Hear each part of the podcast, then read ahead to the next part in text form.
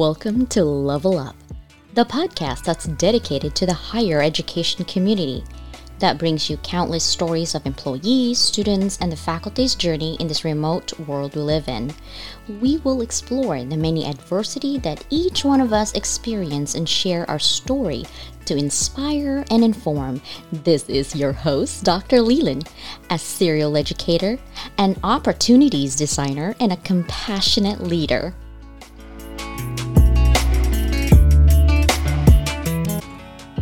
Welcome to Level Up. Hello, Level Up Tribe.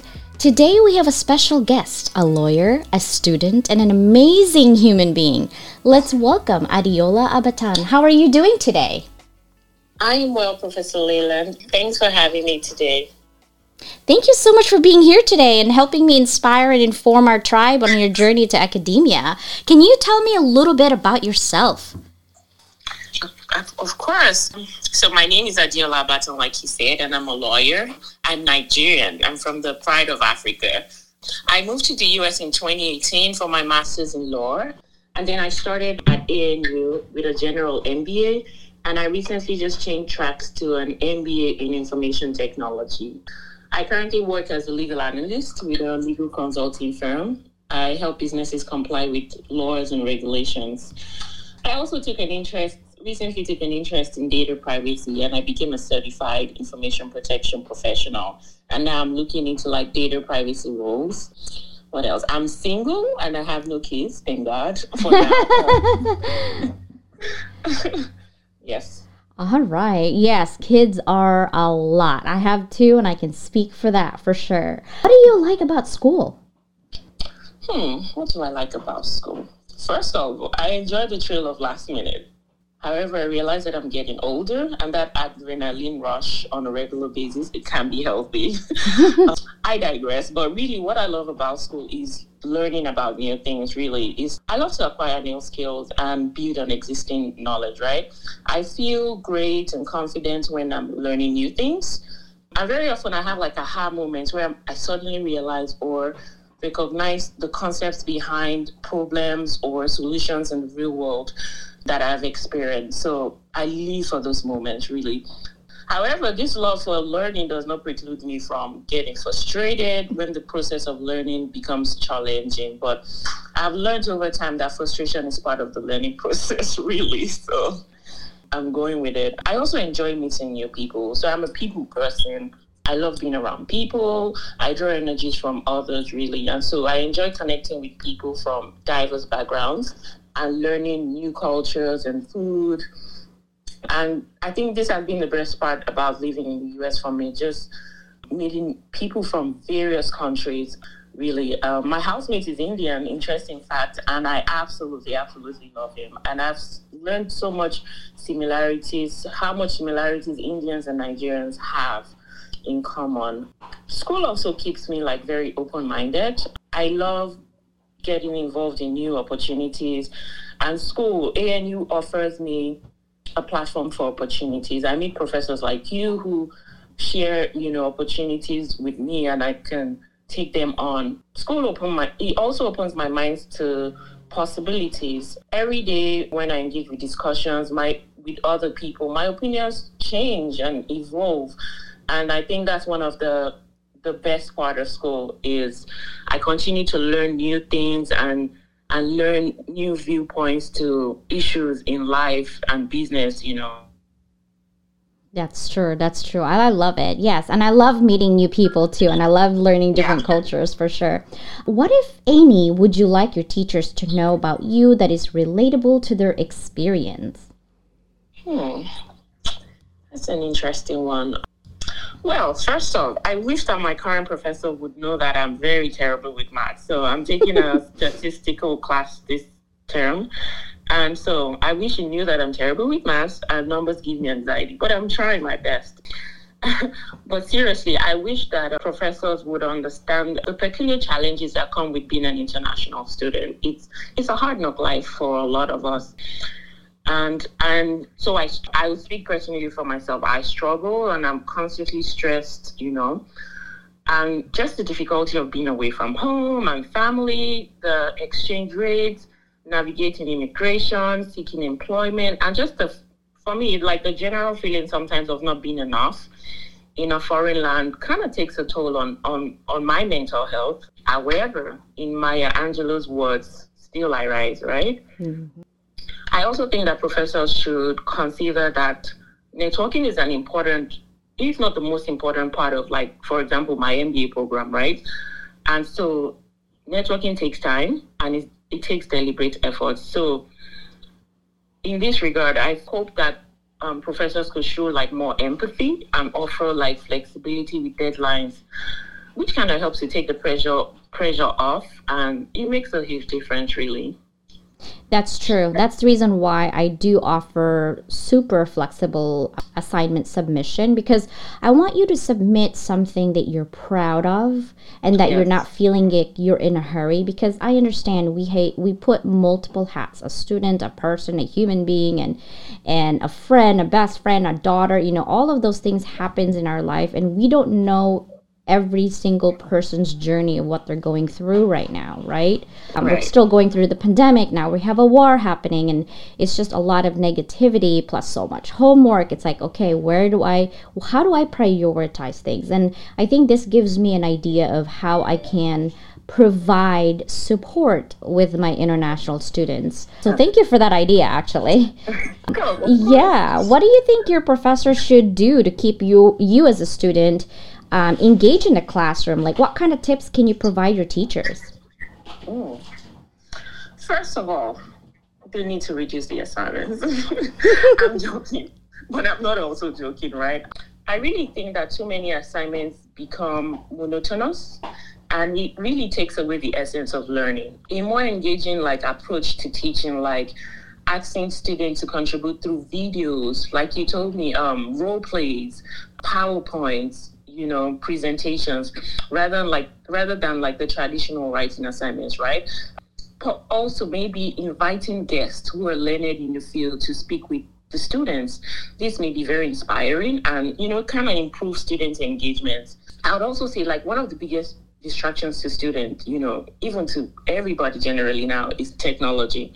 So professors can leverage on that rather engage students in a refreshing way they can use polling apps like polling apps during classes. I remember one of your classes that I took, you did a polling, we did a polling activity mm-hmm. with, with, Zoom, right? And yep. so those are ways to engage students and and just it keeps things in my memory like i never i'll never forget you know the activity and the, the concept we learned from that really um, if i remember it was about seeing the good about everything you mm-hmm. know so and i think lastly is that professors need to engage us in more teamwork right especially post covid i personally personally yearn for like more interactions with people so more teamwork definitely. More teamwork more class polls i i, I get it. I, you're right. We are already privileged to have an opportunity to have technology uh, that we can use and leverage type of activities that would involve critical thinking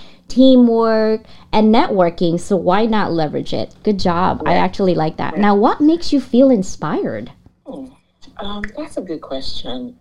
For me I think the thought that perhaps I'm contributing to solving and tackling um, one of the world's most challenging problems, like for example, climate change, it kind of keeps me going. So I did a lot of like research in like sustainability and climate change. Those kind of things give me purpose and they, the, they kind of propel me to keep going, right? My parents is another big one. They sacrificed everything for me to to to be here, you know, to to be who I am today. And so that drives me to really stay the course. I remember I was in the US when my dad fell ill and I couldn't go home at the time, you know, to kind of while he was sick for briefly and even after he passed, I couldn't go because it was about the time COVID started and things were crazy. And so when when um at times when I feel like giving up, I remember him and and I imagine that he's excited to see me continue dare to dare to dream. So that keeps me going and keeps me inspired really. Wow, that's an amazing and I am sorry, condolence to you and your family for for losing a parent. That's hard. I, I remember my grandma, she's the one who raised me since I was a baby, really. And like you said, when, you know, I was born and raised in the Philippines. So when she died, I couldn't go back because I had two small kids and it was really difficult. And I still today struggle with the thought that I didn't even say my last goodbye. Yeah. Yeah. It's hard. Yeah, it is. And I can totally relate to that feeling. If I could remove all barriers and constraints, what project would you do and would you want to be known only for that project? Environmental justice. I'm very passionate about environmental protection and environmental justice. Anything environmental protection, I I mean that is me. The effects of climate change poses like an immediate and growing threats to the world at large. I mean, aside COVID, I think climate change is the biggest issue now. I mean, and also aside the war. And vulnerable people and community, vulnerable communities face the greatest risk from climate change, right? Ethnic and racial minorities are dispropor- disproportionately exposed and susceptible to the negative impacts of like pollution, extreme weather events like hurricanes, tornadoes, and so, for example, in Nigeria, the, the Niger Delta community in Nigeria that is rich in crude oil was exploited and, and the environment was destroyed and caused more hardship to an already struggling community. So, for me, environmental justice is a social movement that stresses the need to protect all people from environmental harm. So I'm I'm very much involved in like environmental advocacy, research, community education, community representations and things like that. I do that on on a volunteer basis a lot now. That's amazing. I, I actually really like that a lot because we need more people to care for the future, not just for today, right? Yes. Yeah. If you could tell your teachers one thing would make you stay engaged and participate in the classroom, other than like the polling, the breakout rooms, what would that be? I think one thing that really helps is that I'm eager to participate in the classroom when a professor exudes enthusiasm, right? And they're very, I can see like the passion and they're very engaged with the topic or course. For example, Professor Leila, when I took your class, I was so I was so inspired. I told my friends, I'm like, wow, I'm taking this really cool course. The professor seems very passionate about it. She seems to really know it, you know. Just the excitement when you t- when you speak in class, you know, makes me want to continue, you know. So I think enthusiasm uh, is contagious and it's very exciting to see. So if a professor is excited and engaged with the course they're teaching, I would at least want to give it a chance, even if it's not like something I'm interested in, right? Right. And so I think incorporating activities like making the lecture brief, right? And doing more of like discussions, stories, making students read aloud, group projects, it will make the class more engaging, really. Yeah, and I I found that out. I think role playing and case study and discussing it, you know, what's happening in class, uh, really works for the for, for the class right now. That um, organizational behavior. So that's that's actually an exciting class. I love that class. How did COVID change your life? Hmm, that, that's a that's a big question. COVID totally changed my perspective to life and to people, you know. It kind of renewed my faith in humanity and community. It reminded me of like the core values of community, family, friendships. And I learned really to appreciate like the supposedly little things that I previously took for granted. Just the skies, you know, fresh air and things like that. I have I have learned to embrace, to accept and embrace change and uncertainty as part of life since COVID. And like you emphasized in your class, I would always refer back to your class, even though I took it twice, um, is seeing the good in all situations and focus and focusing on the good things really. And actually after battling COVID myself, I learned to give myself grace, you know. And I've also learned to extend that grace to others. Like people are going through a lot and we all need one another. And so I'm more very like deliberate when in my interactions with people, right?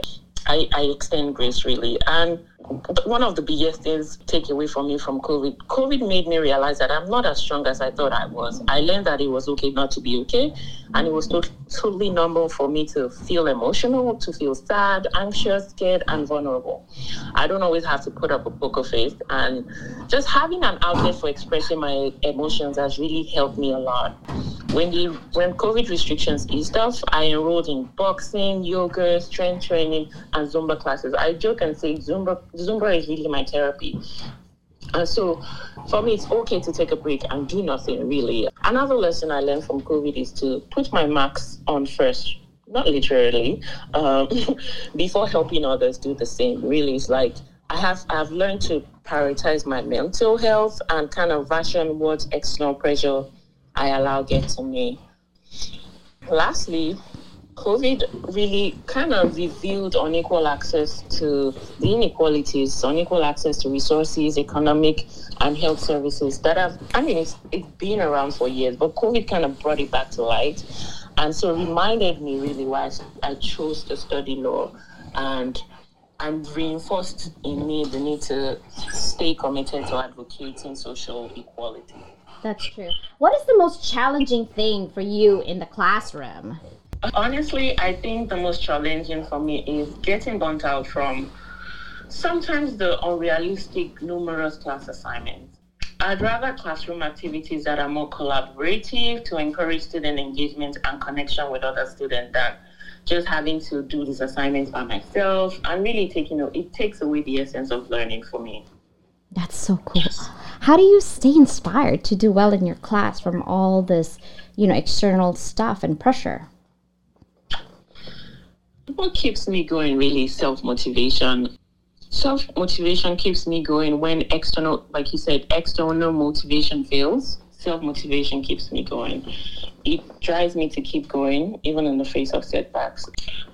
And practically speaking, I'm a very visual person, right? So, how that translates is I made a vision board and I have like pictorial representations of like my goals and what drives them I have pictures of my family, motivational quotes, Bible scriptures, words of affirmation. All those are on my wall. And so when I wake up, when I feel down, I just look at my wall, you know, and and those kind of help me stay inspired and stay the course really. Yeah, that's actually a great mantra to have like a vision board. I am myself, I love to see things, and that's the reason why when I do it in class, I, I lecture for a little bit just because so you guys know what the meanings are. But I want you to show me that you understand it. And if you don't understand it, then we can discuss further how we can understand it. So I'm a visual learner. Like I need to see what's happening. So I think a vision board is a great way to see what you're trying to do with your life. And if you like you say when you get down you're like okay this is my goal. I'm going to stick to this and how i'm going to do it is looking at you know representing what your goals you know is for and who is it for right? Yeah. what would you like to add to this interview that inspire and inform other students and professors?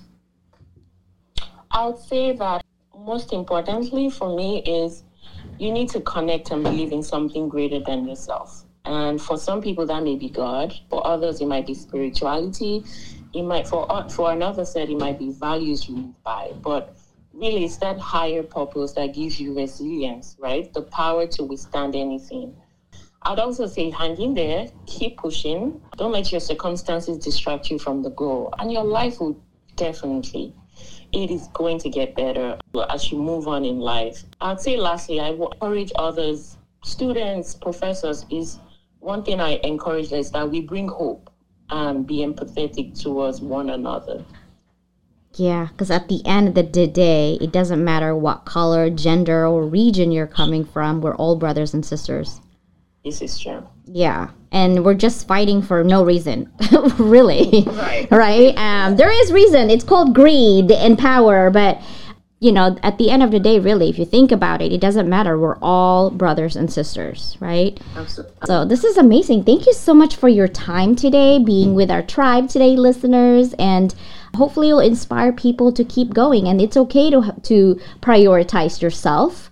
Uh, because mm-hmm. sometimes you can't go f- move and be a cheerleader for others when you yourself need that motivation and and push and you know a break right right Right. Right. Thank you so much for having me, Professor Leyland. I, I really enjoyed doing this. Awesome.